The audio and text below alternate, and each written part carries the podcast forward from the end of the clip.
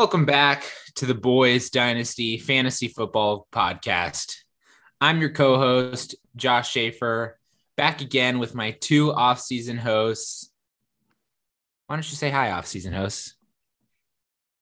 What's, up, guys? We've got, night pod. we're doing a late night pod. It's 11 p.m. Mhm. Eastern time.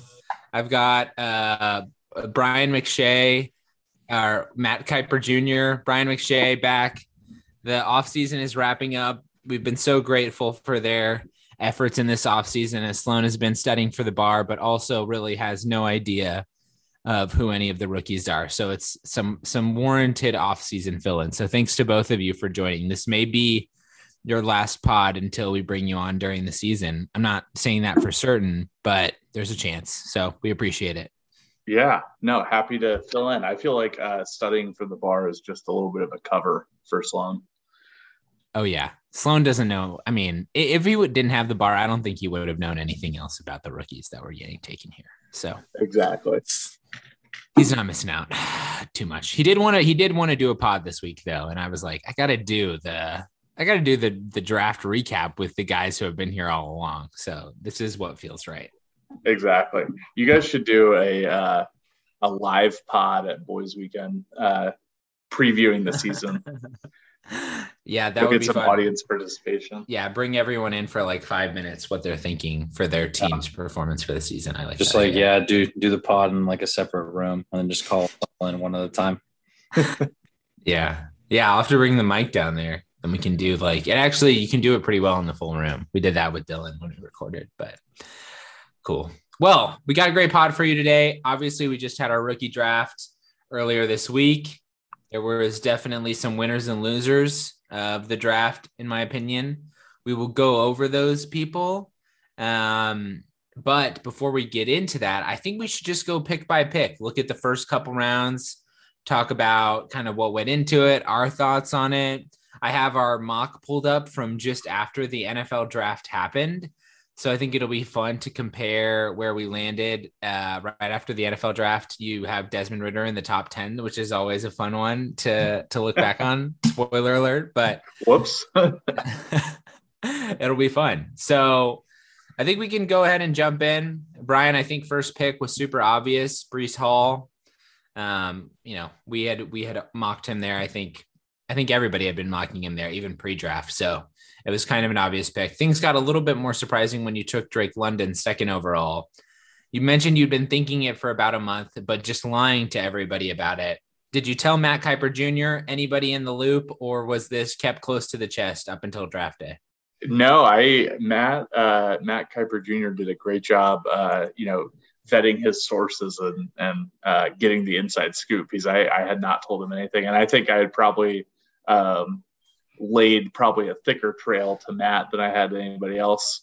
Just because I, I feel like I knew the power he had with uh, with those those mock drafts, but um, yeah, I mean he was going with Kenny Pickett to me all the way up until that very last one. So it was kind of a, a last second change. So I'm impressed. But uh, yeah, to me, it was, I, I, I honestly was, would have taken Kenny Pickett up until about a month or so ago. Um, but then, you know, just, I was able to pick up Geno Smith. And even though I don't necessarily know that Geno Smith is a long-term starter, he is at least going to start the year at least in a competition, he has a chance. And then, you know, I, I feel like there's enough injuries at quarterback throughout the course of a year that, you know, I might be able to scrape my way through it. And if things really get desperate, you know, maybe I overpay for a starter during the season, but, you know, we'll cross that bridge when we get there. I just felt like I, I couldn't pass up on a talent like Drake London uh, for, you know, uh, a middling starting quarterback. I don't blame you for that. Matt, you had switched the mock up.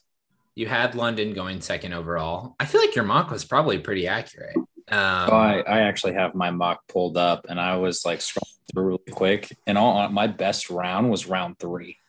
really? I think Wow. I got all I got all 10 picks in the third round, like correct, not in the exact order, but picks 20 through 21 through 30. I got correct, which is kind of bonkers.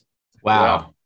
That's very surprising. The John Metchie going in the third was a little surprising to me. I know you had him like 3 2 in your mock, but or something like that. But What made you change your mind on Brian? Was this more of just like I know we had been pleading with Brian in our 5 5 mock that I have here. We had Burks going second overall. So I'd also like to talk about why Brian was like, I'm going London here. But first, you, Matt, what what made you go London number two, um, despite all signs leading to Kenny Pickett second overall? Yeah, so really it was two things that made me say London number two. Um, from prior conversations, I had known from Brian that like London was his favorite wide receiver in the class. Um, but again, he was kind of making it like this little dream scenario, like, oh man, I love Drake London, but I just don't think this was also back when like Brian had picks, you know, one, two, four, five, like, you know, when Brian yeah. the first round, he's like, yeah, I mean, you know, I might go Hall and Pickett. And then if London's there, like that would be so awesome. Like, I really hope Dylan doesn't take him kind of thing. So I knew he was a London fan. But the biggest reason for me putting London too, I was like, you and I gave him, you know, our little piece of advice to go London too. And I was like, I really honestly feel like Brian would take that to heart. And I don't think he, you know, that was my main reason for putting London there. I was like, I'm going to follow up on my own advice and do what I think he should do. And he hmm. did that. So, yeah, I I didn't think Brian would be like make the decision because I told him to. I maybe even thought that would make him less inclined to make it, but maybe you, you Matt, had a little bit more influence than I did. Brian, what made you go London over? Like, I think probably maybe the only other two people that would be considered there were probably Burks or Ken Walker. What made yeah. you go London over those two? Um, to me, Ken Walker was a little bit of overkill just having Breece Hall already. I and I just running backs have such shorter shelf lives than wide receivers that I I, I didn't really want to double dip with one one and one two going with multiple uh, running backs. Um, and then versus Treylon Burks, I to me there's just like there's been a little bit too much smoke with Burks uh, and like you know coming out of camp with some you know potential issues. It seems like he's better. It seems like he's, uh, you know, kind of gotten past that. But, um, you know, on the flip side, you haven't heard any of that with London. And then just in in watching uh, London's tape at USC, like I I just feel like he's got um, he's got this uh, like kind of Mike Evans ish mold to him, where he's you know he he can be a possession receiver, he can be kind of an over the middle guy, but he's got he's got speed. He's got separation. Like he can go up and, and win kind of at the point of attack. So um, to me, I feel like he's kind of a best, you know, a very well rounded wide receiver. So it was what wanted me led me to to wanting to take him. And then I just think, um, you know, this first year is probably going to be rough. Like I don't necessarily expect him to be anything more than maybe a flex player towards the middle or end of the season, but um, you know, if Atlanta can figure out their quarterback situation in the next couple years, I think he's, you know, got a pretty high upside and I think he's going to have a pretty high target share. Um, just, you know, Kyle Pitts is awesome. And, but outside of that, at this point, there's not a ton, you know, ton of competition for targets. Yeah. I think those are good reasons. I mean, I have no problem with London as the number two pick. A lot of mocks I saw had Hall London as one, two. So it's pretty common. I feel like this is a good like segue into kind of the conversation of for us who are more into dynasty the difficulty of dealing with camp news and just like all I've never paid attention to it up until this year but I feel like every like every time I see a piece of camp news like today I was like I texted on good I was like hey what what, what, would it take to get Romeo Doubs you know I don't know how to pronounce his last yep. name but I was like I was like Aaron Rodgers had some some nice things to say about Romeo. Yeah. So and it's kind of hard. Yeah. yeah. It's hard though. It's like in the Treylon stuff early on, you know, I'm sure in a couple years we'll look back on ourselves and be like, oh, you just can't listen to the camp news. You really just need to turn off Twitter. But there were some questionable things. And I think that takes us to pick number three with Treylon Burks. Matt, I know you had been eyeing Treylon. I love Treylon. You know, I think he has a chance to step in and be number one from the start on that team. Uh, we're pretty disappointed to see Dylan take Treylon. I think that was surprising for me uh, personally. How did you feel? Um, I think for me it was disappointment from just like a personal standpoint. Um, you know, I feel like I was pretty outspoken in my love for Treylon Burks um, for many of the same reasons that Brian talks about, you know, with Drake London. Um, but especially on like a draft night trade where Tennessee moves off of their go to guy to now draft a guy. Like he is being gifted the keys to, you know, the Porsche that is Titans um, from a receiver standpoint. So, um, my my biggest thing, I think I'm not overly upset because I think Kenneth Walker helps me out more from a now standpoint, like in trying to compete. Um, I think he fits my team, like the need of my team, better than what Burks would have been. Um, and I also, you know, I think Burks is a couple years away from like really exploding out because, in all honesty, Tennessee's probably not throwing the ball a ton if Derrick Henry's healthy. So, you know, he's kind of capped on that aspect. But I do think it would have been cool to like have had AJ Brown, watch him get traded, and then get like the AJ Brown 2.0, and like have both on my roster. Yeah. You sound a bit sad, honestly, as I'm hearing you talk right now. It's like a bit of like, you know, like um just like convincing yourself that Ken Walker is like a fine pick, which I think Ken, Kenneth Walker is a good. I mean, hitting him at four, I'm not. I'm yeah. not I'm also kind of Kim's asleep, so I'm not trying to to talk overly loud to wake her up. Yeah. Uh, but no, I mean there is some, like I said, from a personal standpoint, I'm disappointed I couldn't get Treylon Burks. From uh, the needs of my fantasy team, I think Kenneth Walker is the guy that helps me out. Yeah. So, you have any thoughts on the Ken Walker Treylon Burks mix up? Would you have gone Treylon at three, Brian, as well? Um, yeah, probably. I think so. I think my my only fear with Treylon Burks is like when when was the last time that you saw uh like a Tennessee wide receiver have like consistent year in year out success for any kind of extended period of time. Um, you know, I just feel like that even pre Derrick Henry, that offense didn't necessarily support top notch fantasy wide receivers. AJ Brown, you know, obviously had had a good year year or two mixed in there, but um, to me, that's my only fear with Burks. But I think you know, given the options on the board, that's the that's you know where you want to go. Um, and yeah, I think Kenneth Walker is a good you know a good backup plan for Matt. Yeah. Well, I don't have any other thoughts on that. I think it's a, a fine pick by Dylan. Fine. I mean, Matt, the obvious pick. I mean, maybe Garrett Wilson. I know. I mean, I think he's like a very good talent, and I think and and it transitions well because Mike had the next two picks at five and six.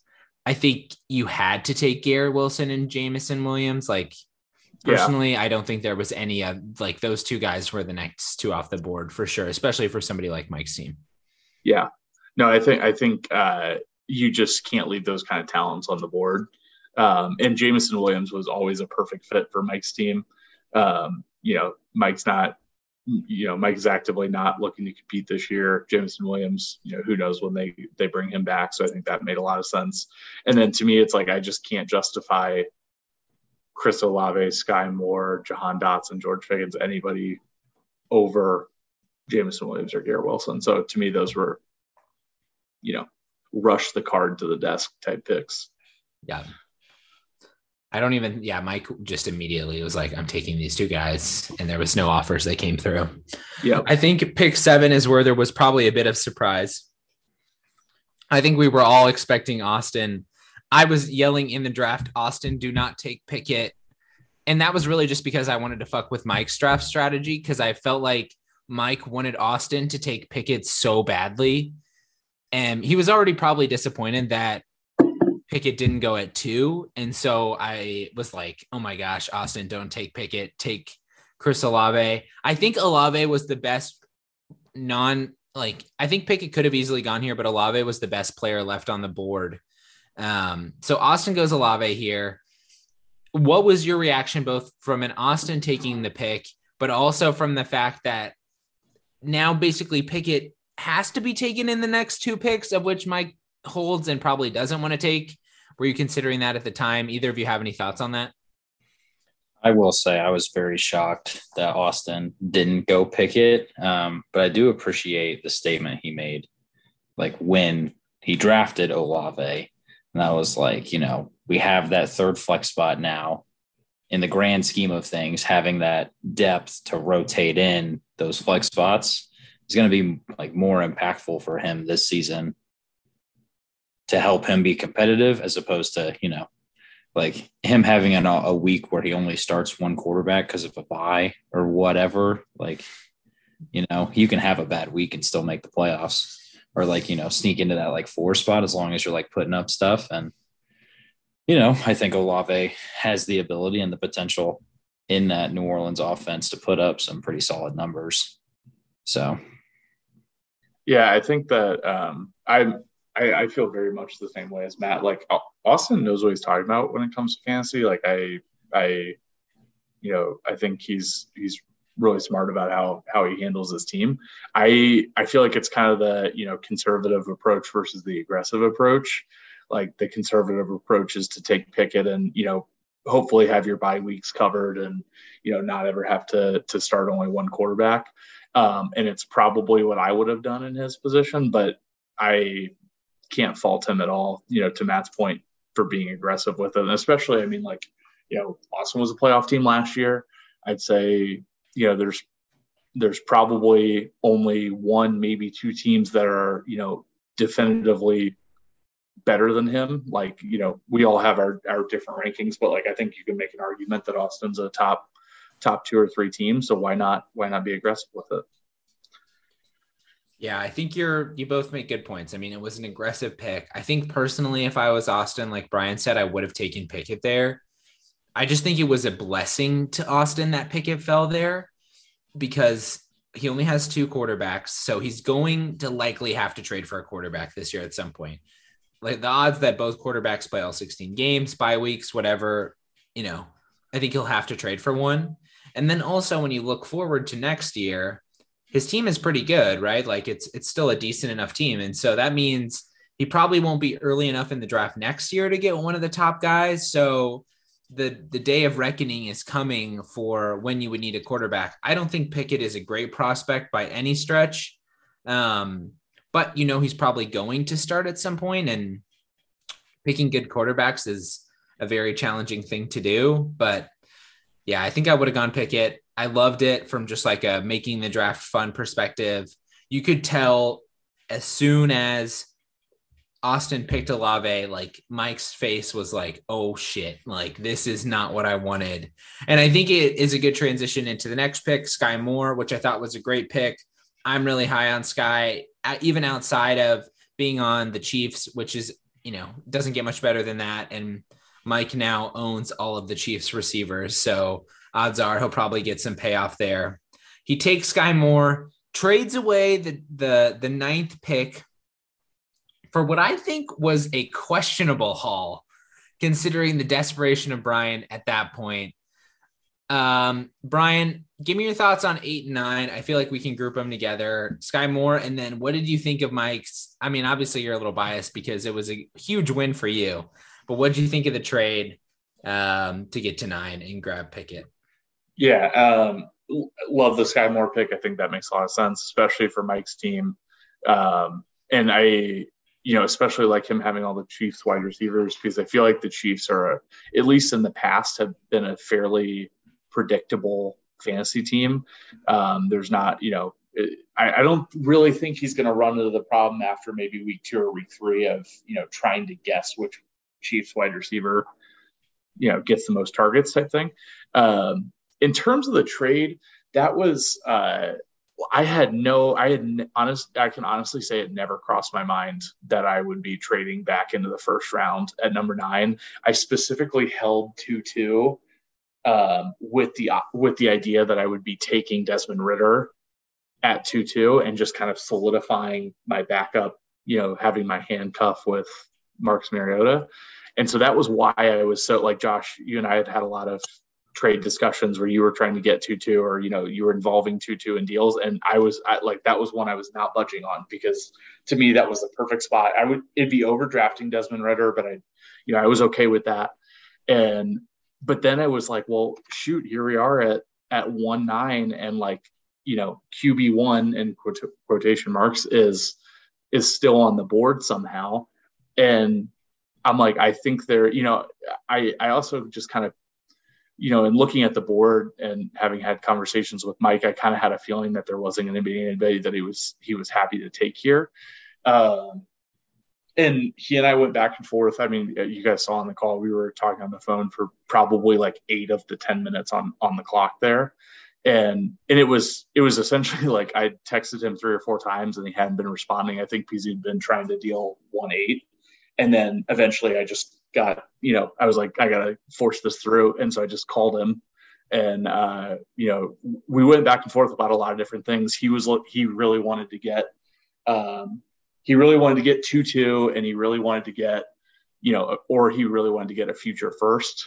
Um, it was kind of like we were revolving between, you know, a deal that centered around two two, a deal that centered around like a 2024 first, or a deal that centered around Elijah Moore. Were kind of the three three big pieces that we were considering, and it's essentially just each time I just kept saying, you know, I'm not part, you know, I'm not parting with 2024 first. I'm not parting with Elijah Moore in this. Like, you know, and and we kind of toyed back, toyed back and forth, like, you know, around around what we might do. And I, I think at the end of the day, like, I'm not trying, you know, I everybody's got to make decisions for their own team, but I kind of feel like Mike was, you know, up against the clock with two minutes left and had to kind of make a call if he wanted to draft somebody he wasn't happy with or go with, you know, with my deal. So um, it worked out well. I was really happy for, I mean, to walk out of the first round with Breece Hall, Drake London, and Kenny Pickett, I was over the moon. And still have pick two, too. Yeah, exactly. And hold on to two, too. I can't believe it. I can't believe one, you weren't willing to trade your 24 first because I think that in and of itself would have been like a fine deal to move back two years in the draft. Yeah. But like, man, I feel like this was a swindling like 210 and a 24 second and MBS, who I don't think I think MBS is like a like he's like an ever he's a bench like a bench filling prayer, right? Like all these receivers yeah. that we add. Matt, what did you think about the trade as a as a not a party not involved? Um, my biggest thing was how Brian was able to not include two two. I know. I can't believe it. I thought two two two ten. I know. Right when they when they were on the phone, my gut was that like Mike was trying to get like two two and two ten, and Brian was going back and like, nah, I, I want to keep two ten. Like that's what I figured the like hang up was is that Mike wanted multiple seconds. And like he was like just give them to me now. And brian was like i want to hold on to you know the back end because i've got a guy i'm looking at. And you know we'll go to future stuff. And when sloan was going off the list and he's like yeah there's a 2024 second and Valdes-Scantling and then the you know whatever he said the 20th pick in the draft. I was like 20 like what? So i I wish I could have been there because I would have offered something better than that. I would have given like two eight in my my 2024 second round pick for that. That was shocking.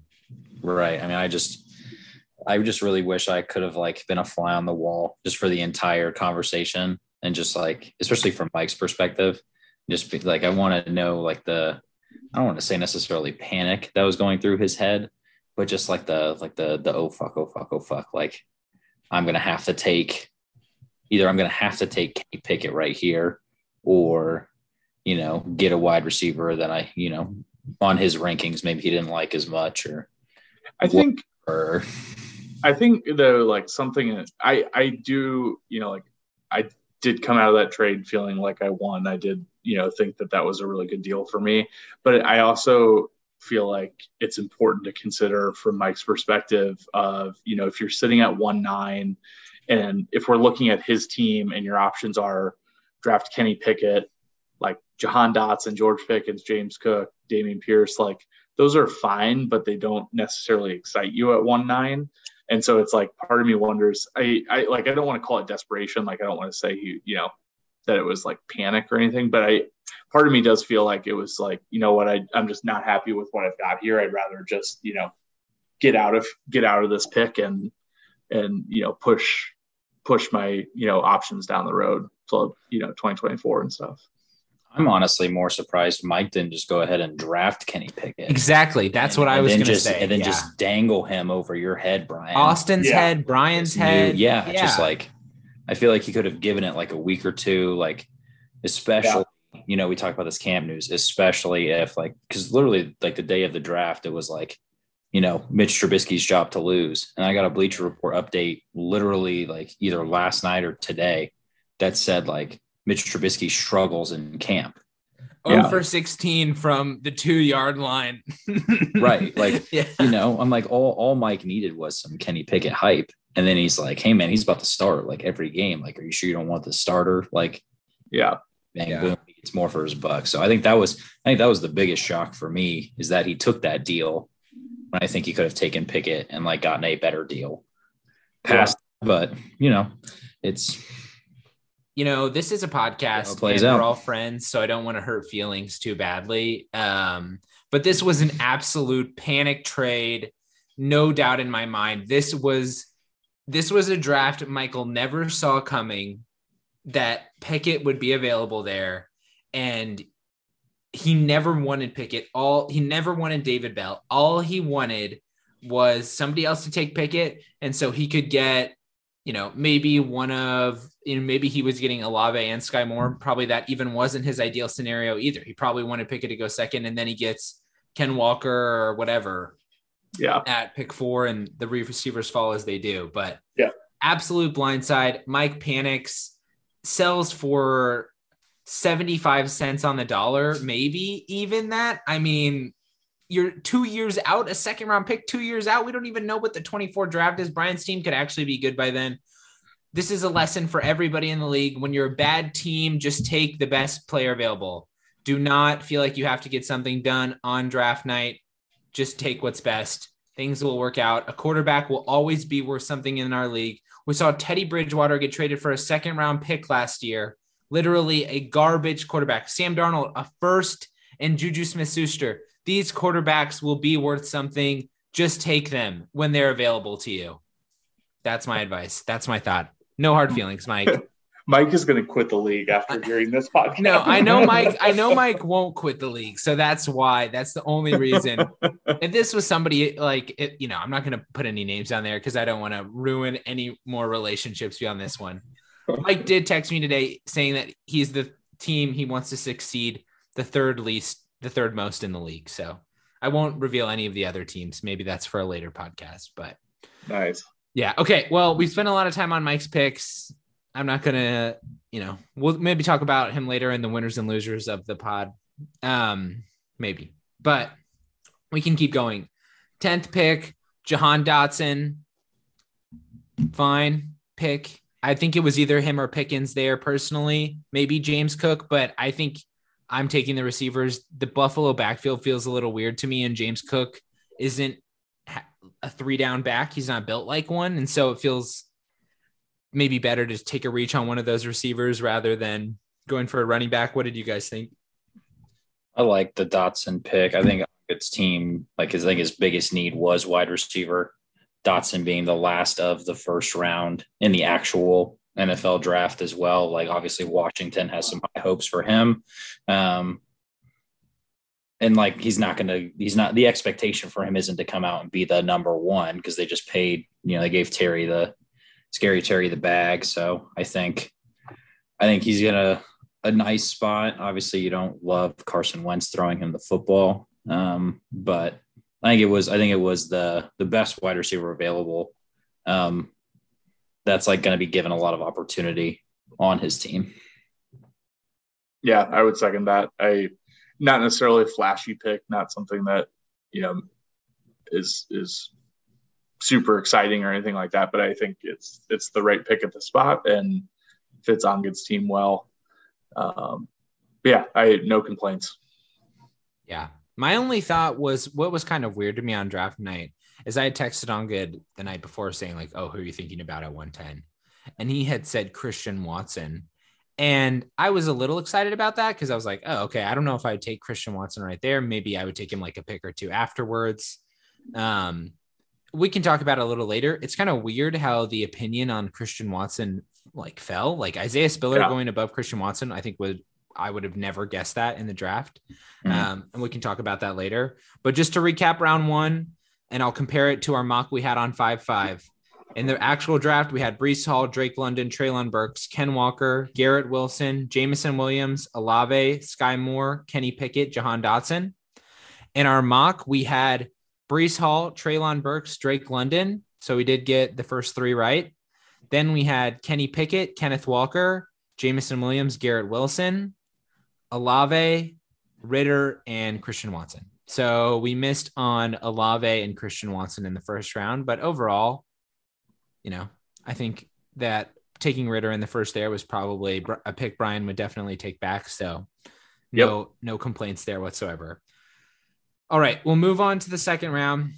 I'm there at 2 1. Honestly, I'm not super pumped about what's left on the board. I honestly saw a world in which Skyy Moore was still there at 2 1. That was probably a bit um like big green or flout. Like I was being a bit too optimistic about what was going to be left.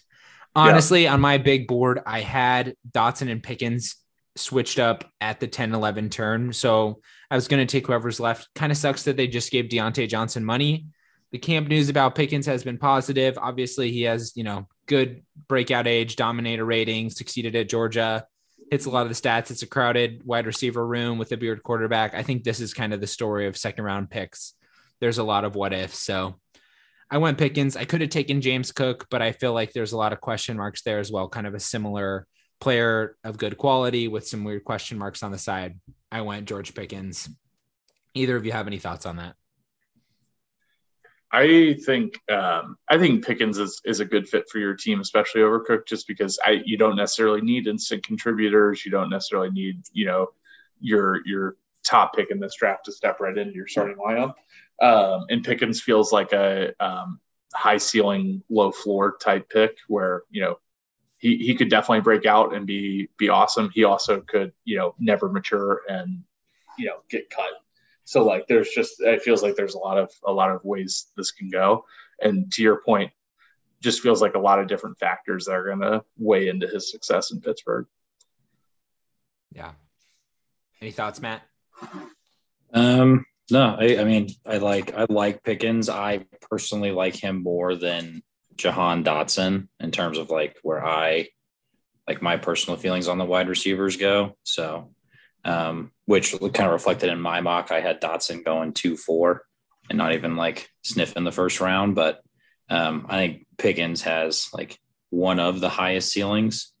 Um, I think probably second highest behind Treylon Burks, but like Brian mentioned, like his floor is pretty low just with, you know, is he going to mature? Can he stay healthy? Um, and can he like beat out some of those guys in Pittsburgh? But, you know, to your credit and with your team, like that's a, that's a risk you can take.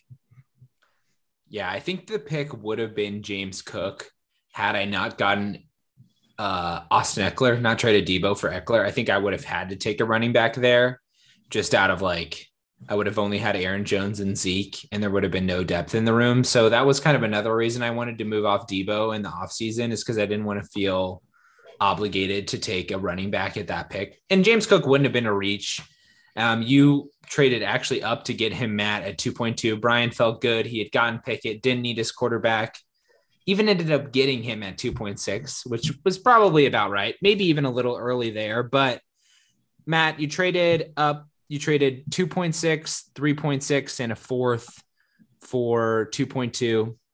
It's a fine trade. I think Brian at that point wasn't really interested in James Cook. Probably was that's kind of a weird. It was this was kind of a weird run of players. Maybe Christian Watson was on the board, but I imagine Brian, you're probably really out on Christian Watson. It seemed like a lot of people were.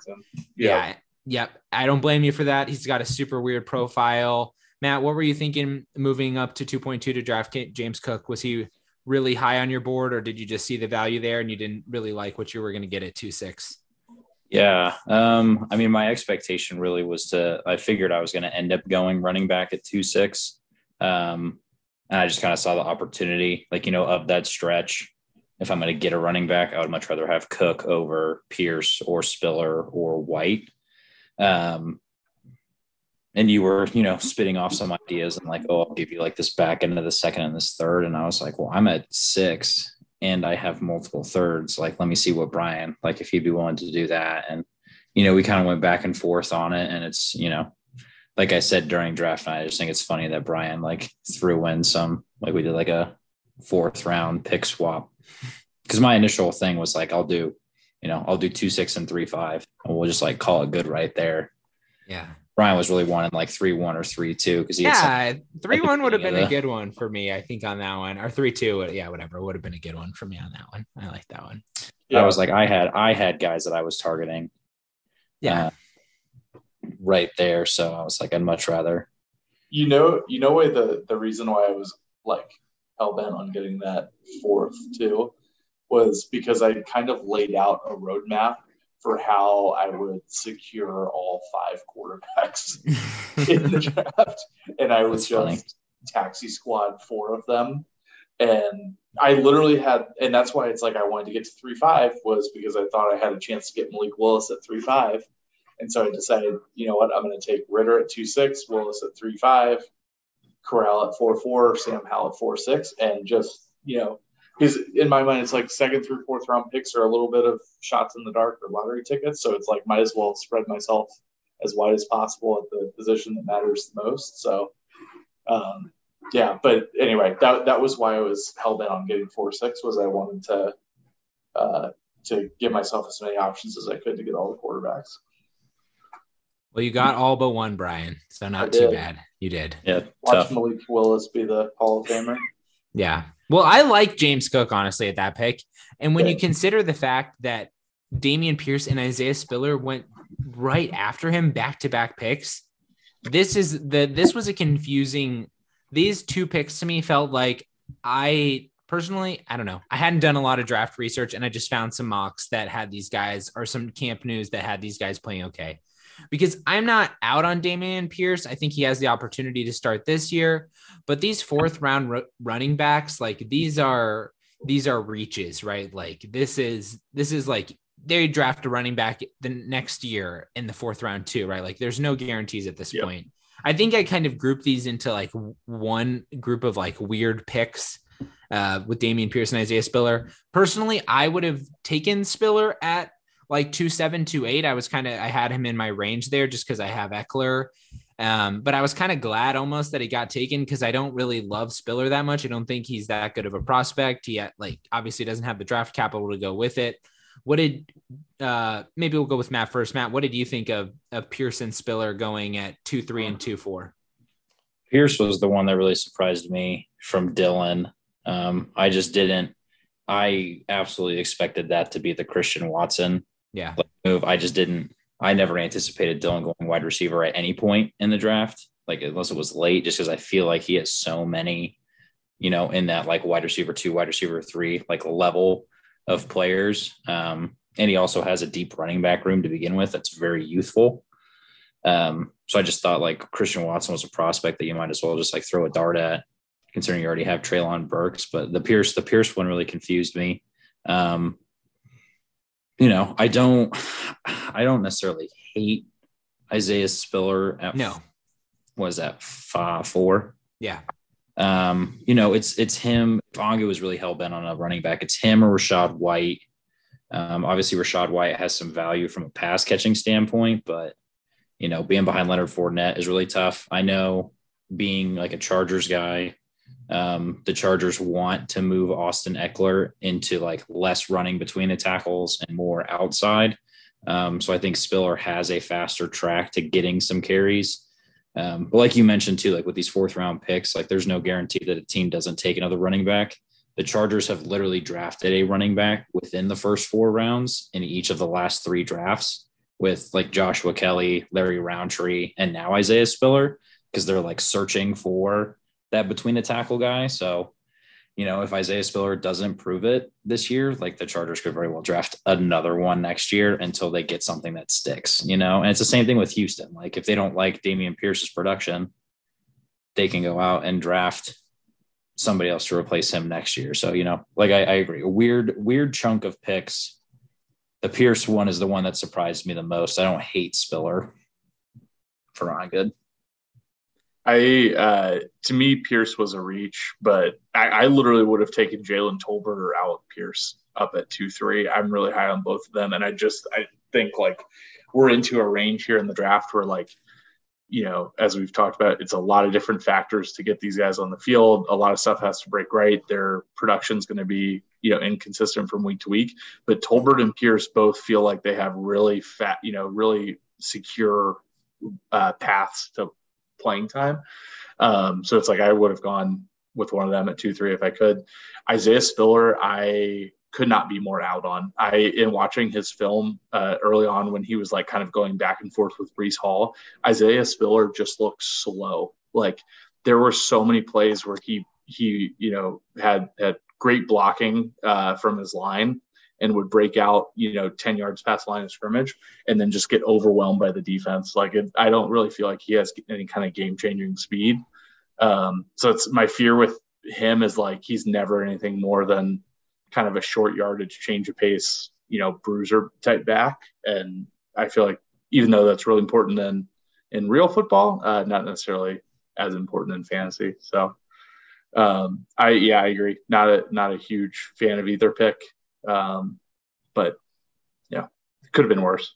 Yeah. I don't mind Isaiah Spiller. I just feel like and it you know, at this point, like Christian Watson, just from a draft capital and Im- ambiguity in the wide receiver room, and that was kind of why I went with him at five. Personally, I, I did when I was building my big board beforehand.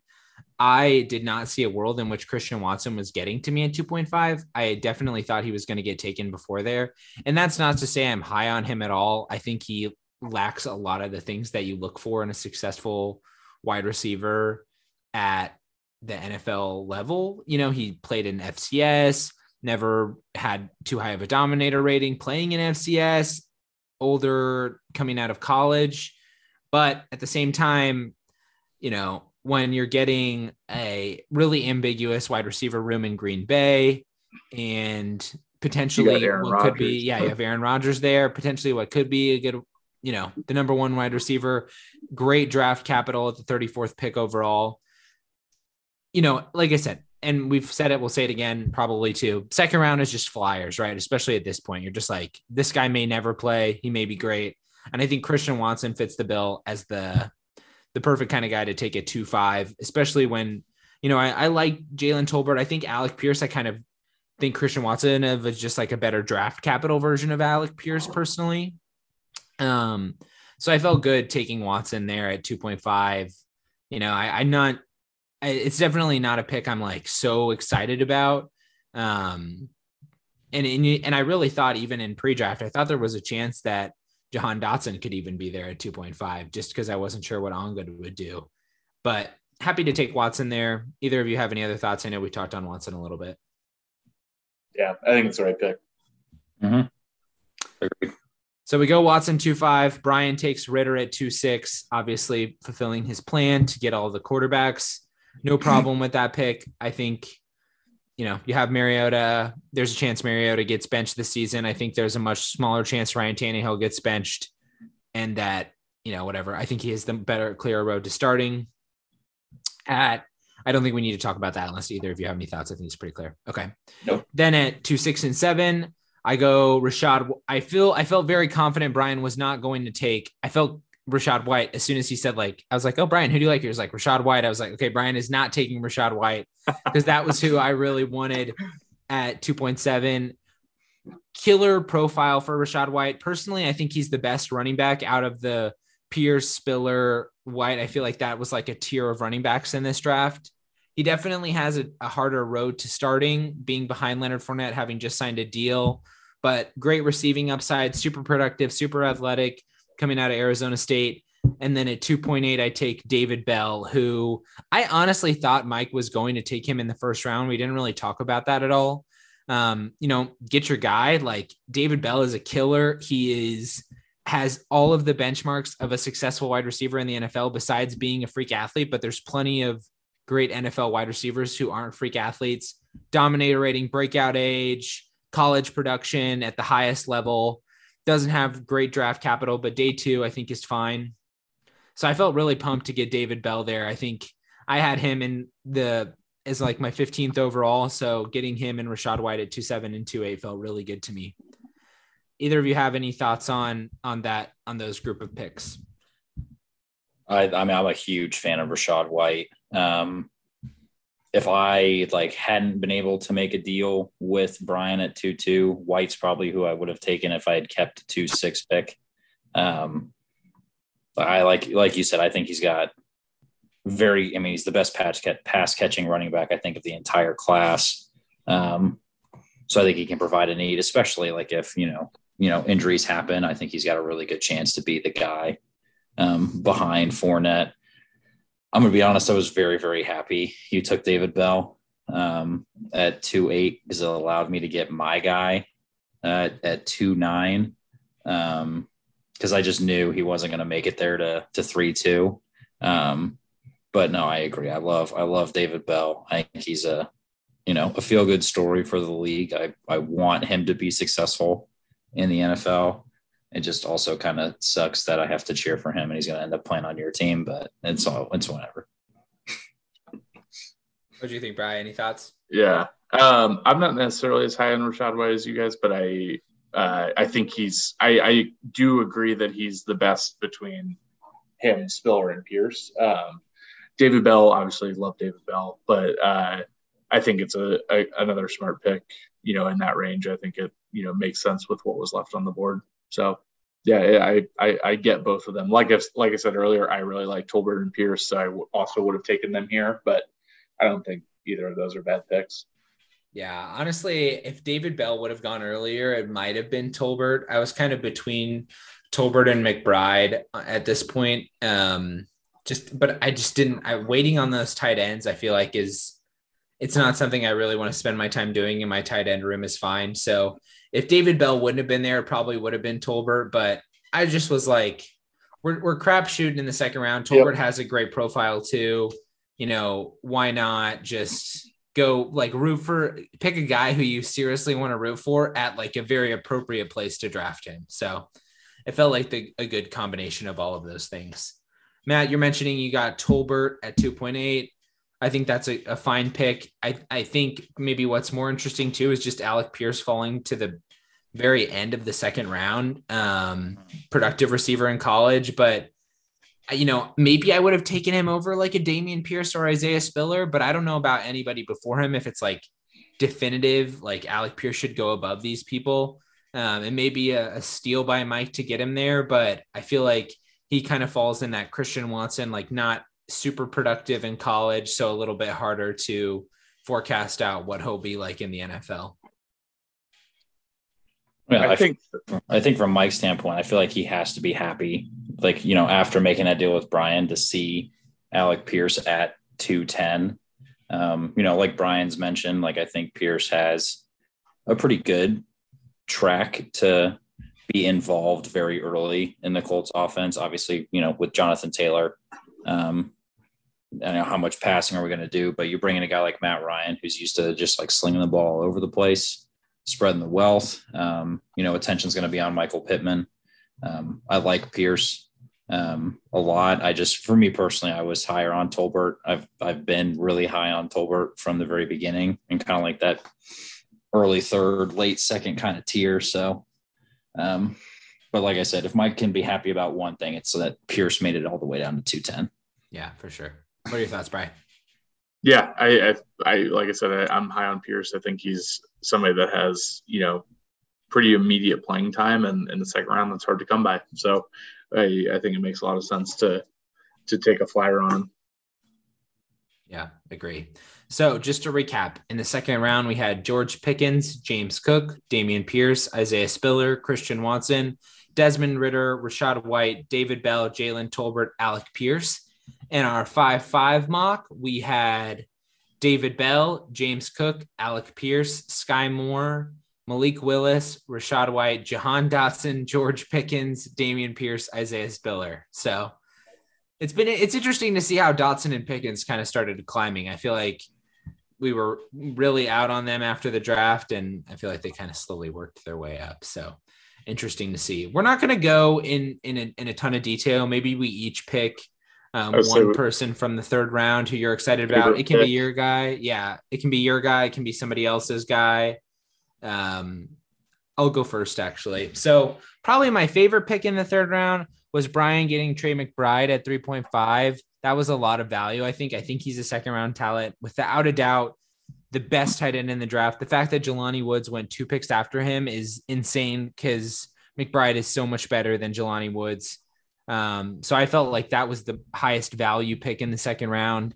And then I'll also shout out my pick, Wan'Dale Robinson. I fucking love Wan'Dale. He is like Rondale Robinson, is what, what I'm going to be calling him because he is literally the exact same build as Rondale Moore. Tiny little guys, good draft capital. Um, so I was so pumped to get Wan'Dale at 3.1. That I drafted him in our other dynasty league that we started. I absolutely love Wan'Dale. He's incredibly small, and small NFL players don't do great, but you know, we'll see what happens. Matt, who were your who were your favorite picks of the third or fourth round, if you had one? Personally, I thought the fourth round was kind of bad in this draft, so as it probably isn't most. yeah, um, my favorite picks of the back two. Uh, my first one is on good, taking uh, Romeo, however you say his last name. I call him Romeo Dubs uh, pick. Uh, you know, we look at obviously Christian Watson being in Green Bay as well, and like the kind of uncertainty um, with the wide receiver room there. Um, you know, Dubs being in Nevada, a smaller school, he was the go-to guy for Carson Strong. Um, I thought he profiled pretty well. Just obviously with like as deep of a wide receiver class as this is, he just kind of like fell into the bottom of the radar. Um, but especially to get him at the back end of the third, um, I think is really good value. He was a guy I was hoping would potentially fall. Like if I had kept that fourth round pick, like that was my guy in the fourth. So um, I love love that pick. And then the other one um, I really enjoy is actually the very last pick, um, Daniel Belling. I was going to say that too. Dang it. Um, I like in terms of the tight, I was shocked that Colin didn't go Bellinger and that he went Dulcich. Um, you know, Greg out of UCLA like had a crazy combine and tested overly well, but um, you know, with Engram not in New York anymore, like Bellinger is going to be the starter for the Giants, and you know, in a realm where it's uh you know outside of the top four or five tight ends it's a crapshoot between like literally six through 32 if you have a starter you know that can be some pretty good value for tommy. And you know if, i mean assuming he plays well or whatever like that's a long-term piece. And i just think like to get that at the very very last pick um i was impressed. Right yeah i think um you, you guys have mostly hit on all my favorites. The two that um, I guess I'll go three that I that I that stand out to me are two from Matt. So the Tyler Allgeier pick at three two, um, especially because I think um, with him having Cordell Patterson, it fits on his team pretty well. Um, and Allgeier seems to be off to a pretty start strong start. Um, I love the Malik Willis pick. Uh, obviously, in previous uh, iterations of this pod, I'd taken Malik Willis one one, so I'm a big believer. But uh, so to get him at three three is big value, boys. But uh, but anyway, um, I, I like that pick. You know, always good to have kind of a project quarterback. And then um, I really liked my pick of Tyrion Davis Price at four one. Just stole not because I necessarily believe in him, but just because uh, you know I'm I'm I have Elijah Mitchell, and you know if something happens to Elijah Mitchell, it seems like he's the one that's stepping up. So. Um, yeah, I, I think otherwise pretty you know nothing to write home about. Cool. Well, yeah, I think we're done on draft talk. Maybe real quick, we'll do a winner and a loser. Each of us will give. Maybe we'll go. Who's your winner first, and then we'll go loser. Brian. Brian, who's your who's your big winner of this draft? Um, I would say I, I think Matt's probably my big winner. I think um, Kenneth Walker is a really strong pick. Um, I think James, you know, doubling down with James Cook is is a smart decision, especially with what was left on the board. And then him walking away with Jalen Tolbert, Tyler Allgeier, and Malik Willis um, all feel like you know pretty good value at that two three turn. So to me, that that one stands out as one that was you know one of the stronger drafts. My winner is Brian Henn. Um, getting your your guy without having to really give up much um, is that's that's a great draft. And not taking Pickett at two, also great. I think that would have been a bad decision. So you kind of got really everything you wanted for quarterbacks. You got a really good wide receiver. I feel like at first when I saw that you had like traded all of your first round picks, I was a little bit surprised because I was like, oh, I feel like this works well for your strategy. But after draft night, I think you got the best of both worlds by getting rid of some of those picks, but still getting the guys that you really wanted. So it's Brian for me. What about you, Matt? Um, I'll give a different person from what you guys said. Honestly, I think if I had to put like a third person in a winning category, I would say Austin. I know Austin didn't have many picks. I'm just, I think I love, you know, looking back on, I love the aggression of going Olave um, at one seven. Um, he didn't have a second round pick, uh, but he snuck back into the third round with Zamir White, um, who, you know, watching some of the the Hall of Fame game tonight, Zamir White doesn't look bad. Like Josh Jacobs does have injury history, and nobody really likes Kenyan Drake all that much. So I think he has the ability to be useful um, either now or in the future. So um, I think that Zamir White pick was solid. And then um, Jelani Woods. I mean, I thought that I was surprised the Colts even drafted Jelani Woods. Um, but if they're going to invest that kind, that like that kind of value in a tight end, I feel like he's going to be used quite a bit. Um, so I just think those three. But the big thing for me from Austin was going to Olave at seven. I think that's what kind of set him up above for me. Who's your loser, Matt? Um, honestly, my biggest loser of the draft is I mean, I realized he only had two picks. I was just disappointed in what we did, what he did with the two picks, and that's Colin. Now, no, there's not a whole lot you can do at three nine or two nine or whatever you pick, three nine and four nine, like picks, you know, 29 and 39. Um, really didn't think he would go John Metchie just because I don't know, like the whole not, not to be a Debbie Downer with it, but the whole cancer thing I think is tough. Like obviously, like Ongood mentioned, it's a very treatable form of cancer, but he did also say like if he had caught it late, like he like would be dead like pretty quickly. So I don't know, just like that lingering over Metchie. He's also coming off of a like a leg injury on top of that. Um, that just is kind of like multiple red flags for me. And like I said, I don't I don't hate him going tight end. I just wouldn't have taken Dulcich right there. I think you take a flyer. If you're going to go tight end, I would have gone Bellinger, or I would have taken a flyer on somebody else, um, like Isaac Pacheco, for example. Especially since like Colin put in a bunch of FAAB money. Yeah, for real. You know, he had to outbid for that when I don't think anybody really would have bid on Dulcich. So I think there were some missed opportunities for him. Mm. Yeah, I like Dulcich. I think he's pretty good. Um, but I can definitely see, you know, not making the most of your picks. It's hard to want to do a scouting when you only have like a 3.9 and 4.9. Right. Well, and Denver's got that Albert O however the heck you say. Oh, Okung. Yeah, I'm so yeah. out on him. I don't even want to get started on him. I don't understand any of the hype that's been out. but yeah, I think um, for my loser of this draft, I, you know, I think it's tough because I think you would probably be like, oh, Josh is definitely going to say Mike is the loser of the draft. But I really think there's a world in which Garrett Wilson and Jameson Williams are the two best receivers from this draft. Like I think Wilson, Williams, even I know Skyy Moore is probably a tier behind, but Wilson, Williams, London, Burks, I think they're all kind of in that same tier. There's just kind of a more short term opportunity piece. And so I think getting those two is good value as well as Sky Moore. Obviously, not great with what happened with Kenny Pickett. Personally, I'm not loving the draft for Ongood, um, is my pick. Um, Jahan Dotson, I am just like not, he's fine. Great, good draft capital Washington is just like a, a, dumpster fire. Everybody thinks Terry McLaurin is good, but yet he's never put a better year than like a mid wide receiver two year together. Um, and so being the second wide receiver behind Terry McLaurin and still competing with Curtis Samuel, um, I don't think he has a great production profile in college either that lends itself to being a strong NFL performer. And then going Isaiah Spiller at 2 4, I think it's a reach. I think you could have gotten him later on. And I don't know if he really fits the needs of that team. Personally, I would have taken a flyer on Christian Watson, Jalen Tolbert, Alec Pierce, one of those guys.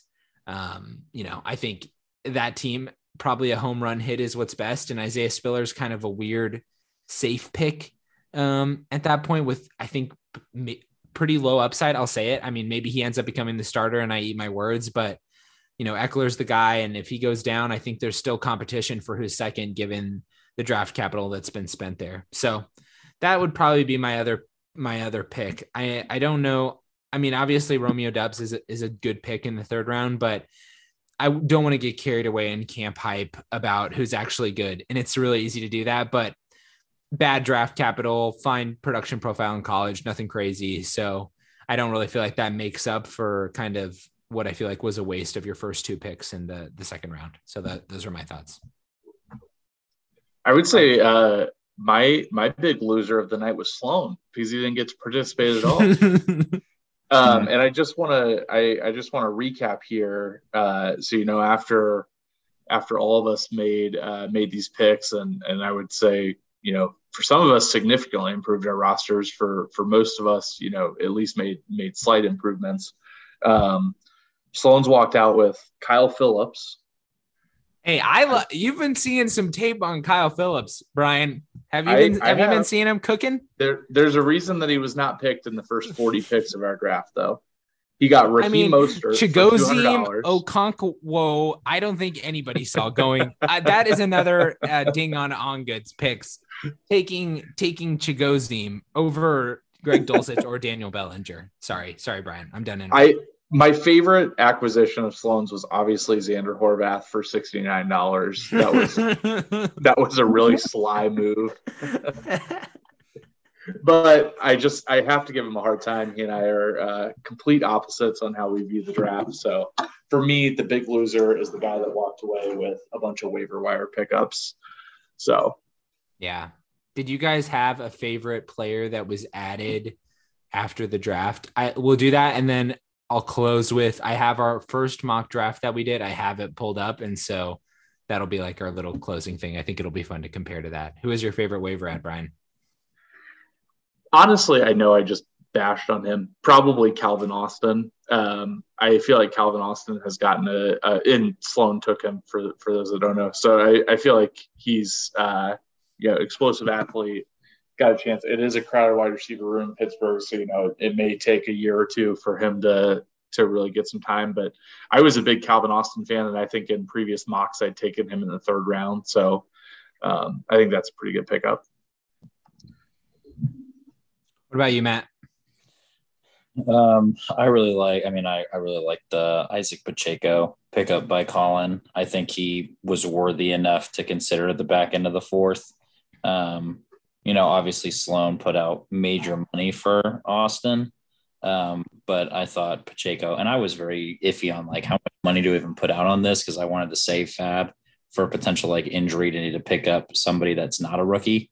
So I don't want to invest crazy amounts, but I like Pacheco a lot. Um, yeah. Yeah. I think Pacheco is a good pick. Um, and that is why I didn't want to make Colin the I, I you know, I, I, would, I didn't love his picks, but I thought his waiver ads were awesome. I mean, my, my player is going to be Pierre Strong. I think you never know what Bill Belichick is going to do with that backfield. Um, and Strong, you know, has a decent production profile. He's another fourth round running back pick. So it's not, you know, he's in the same draft capital level of, of people who were drafted in the early second round. So I think I like it. Taking a flyer there, somebody goes down. Dameon Pierce probably not going to get re-signed. Who knows what happens with Rhamondre? So I think it's a fun flyer to pick, but I think both of the people that you guys said were good as well.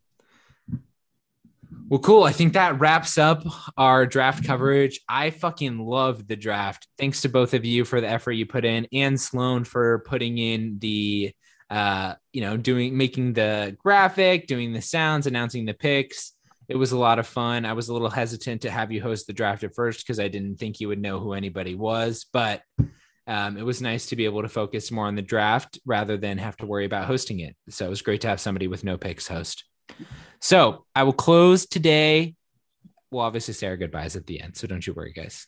With our first mock draft um, that we had before the draft, we have our 20 picks here. And it'll be it's fun.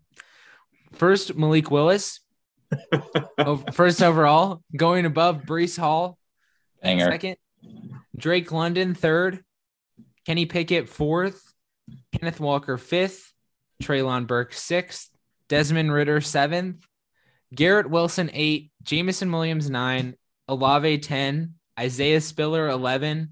David Bell, 12. Matt Corral, 13th. Jahan Dotson, 14th. George Pickens, 15th. Rachaad White, 16th. Christian Watson, 17th. Sam Howell, 18th. Trey McBride 19th and Skyy Moore finishing up the draft as number 20. And shouts to Matt Kinney because he really did call a little bit of Skyy Moore um, at the 20th pick. He he was on that a little bit before before it happened. So that was a that was a good pick by you, Matt Kiper. Any That thoughts? was awesome. Yes, it's fun. It's I'm glad we did it. It's so fun to be able to look back on like four quarter five quarterbacks going in the top 20 and uh, Yeah. it could have been one. Or you know, Ridder probably was going to go in the top 20, but there's a there's a world. So Yeah. well, cool. Well, I know it's Crazy. 12 15 where you guys are at. Thanks to both of you so much. I have loved doing these off-season podcasts with you, talking draft. I have been so into the draft. It has been easily the most fun NFL offseason of my entire life. So I'm And this I was even a bad draft. It was next Just year's gonna be we- fucking crazy. Yeah. Yeah. Uh, yeah, w- wait until wait until next year when we literally have like four quarterbacks that could go in like the top five picks. Like, what nonsense know. will ensue from there? Yeah. I will get to forecast all 10 of Mike's top 20 picks and see who he's really interested in, which will be quite a fun time. I'm sure those 23 firsts will be hard to come by in the meantime. But either way, it's been great talking with you guys. Love the off season. Maybe we'll do one more before the season starts, but appreciate the time from both of you and a late night on a Thursday. It's been an honor to be uh, an off-season host. Can't wait to pass back to Sloan and get to hear all of his in-depth analysis. yeah, excited excited for my off season to come up where I don't have to be researching so many people and I can just play football. Yeah, exactly. All right. Well, I'm excited to have you back, Sloan. I'm going to miss you guys. I'm sure you'll be listeners of the pod. So you'll probably come on during the regular season. Thanks to everybody. Appreciate it. I'll talk to you guys later. See you guys. Deuces. Bye.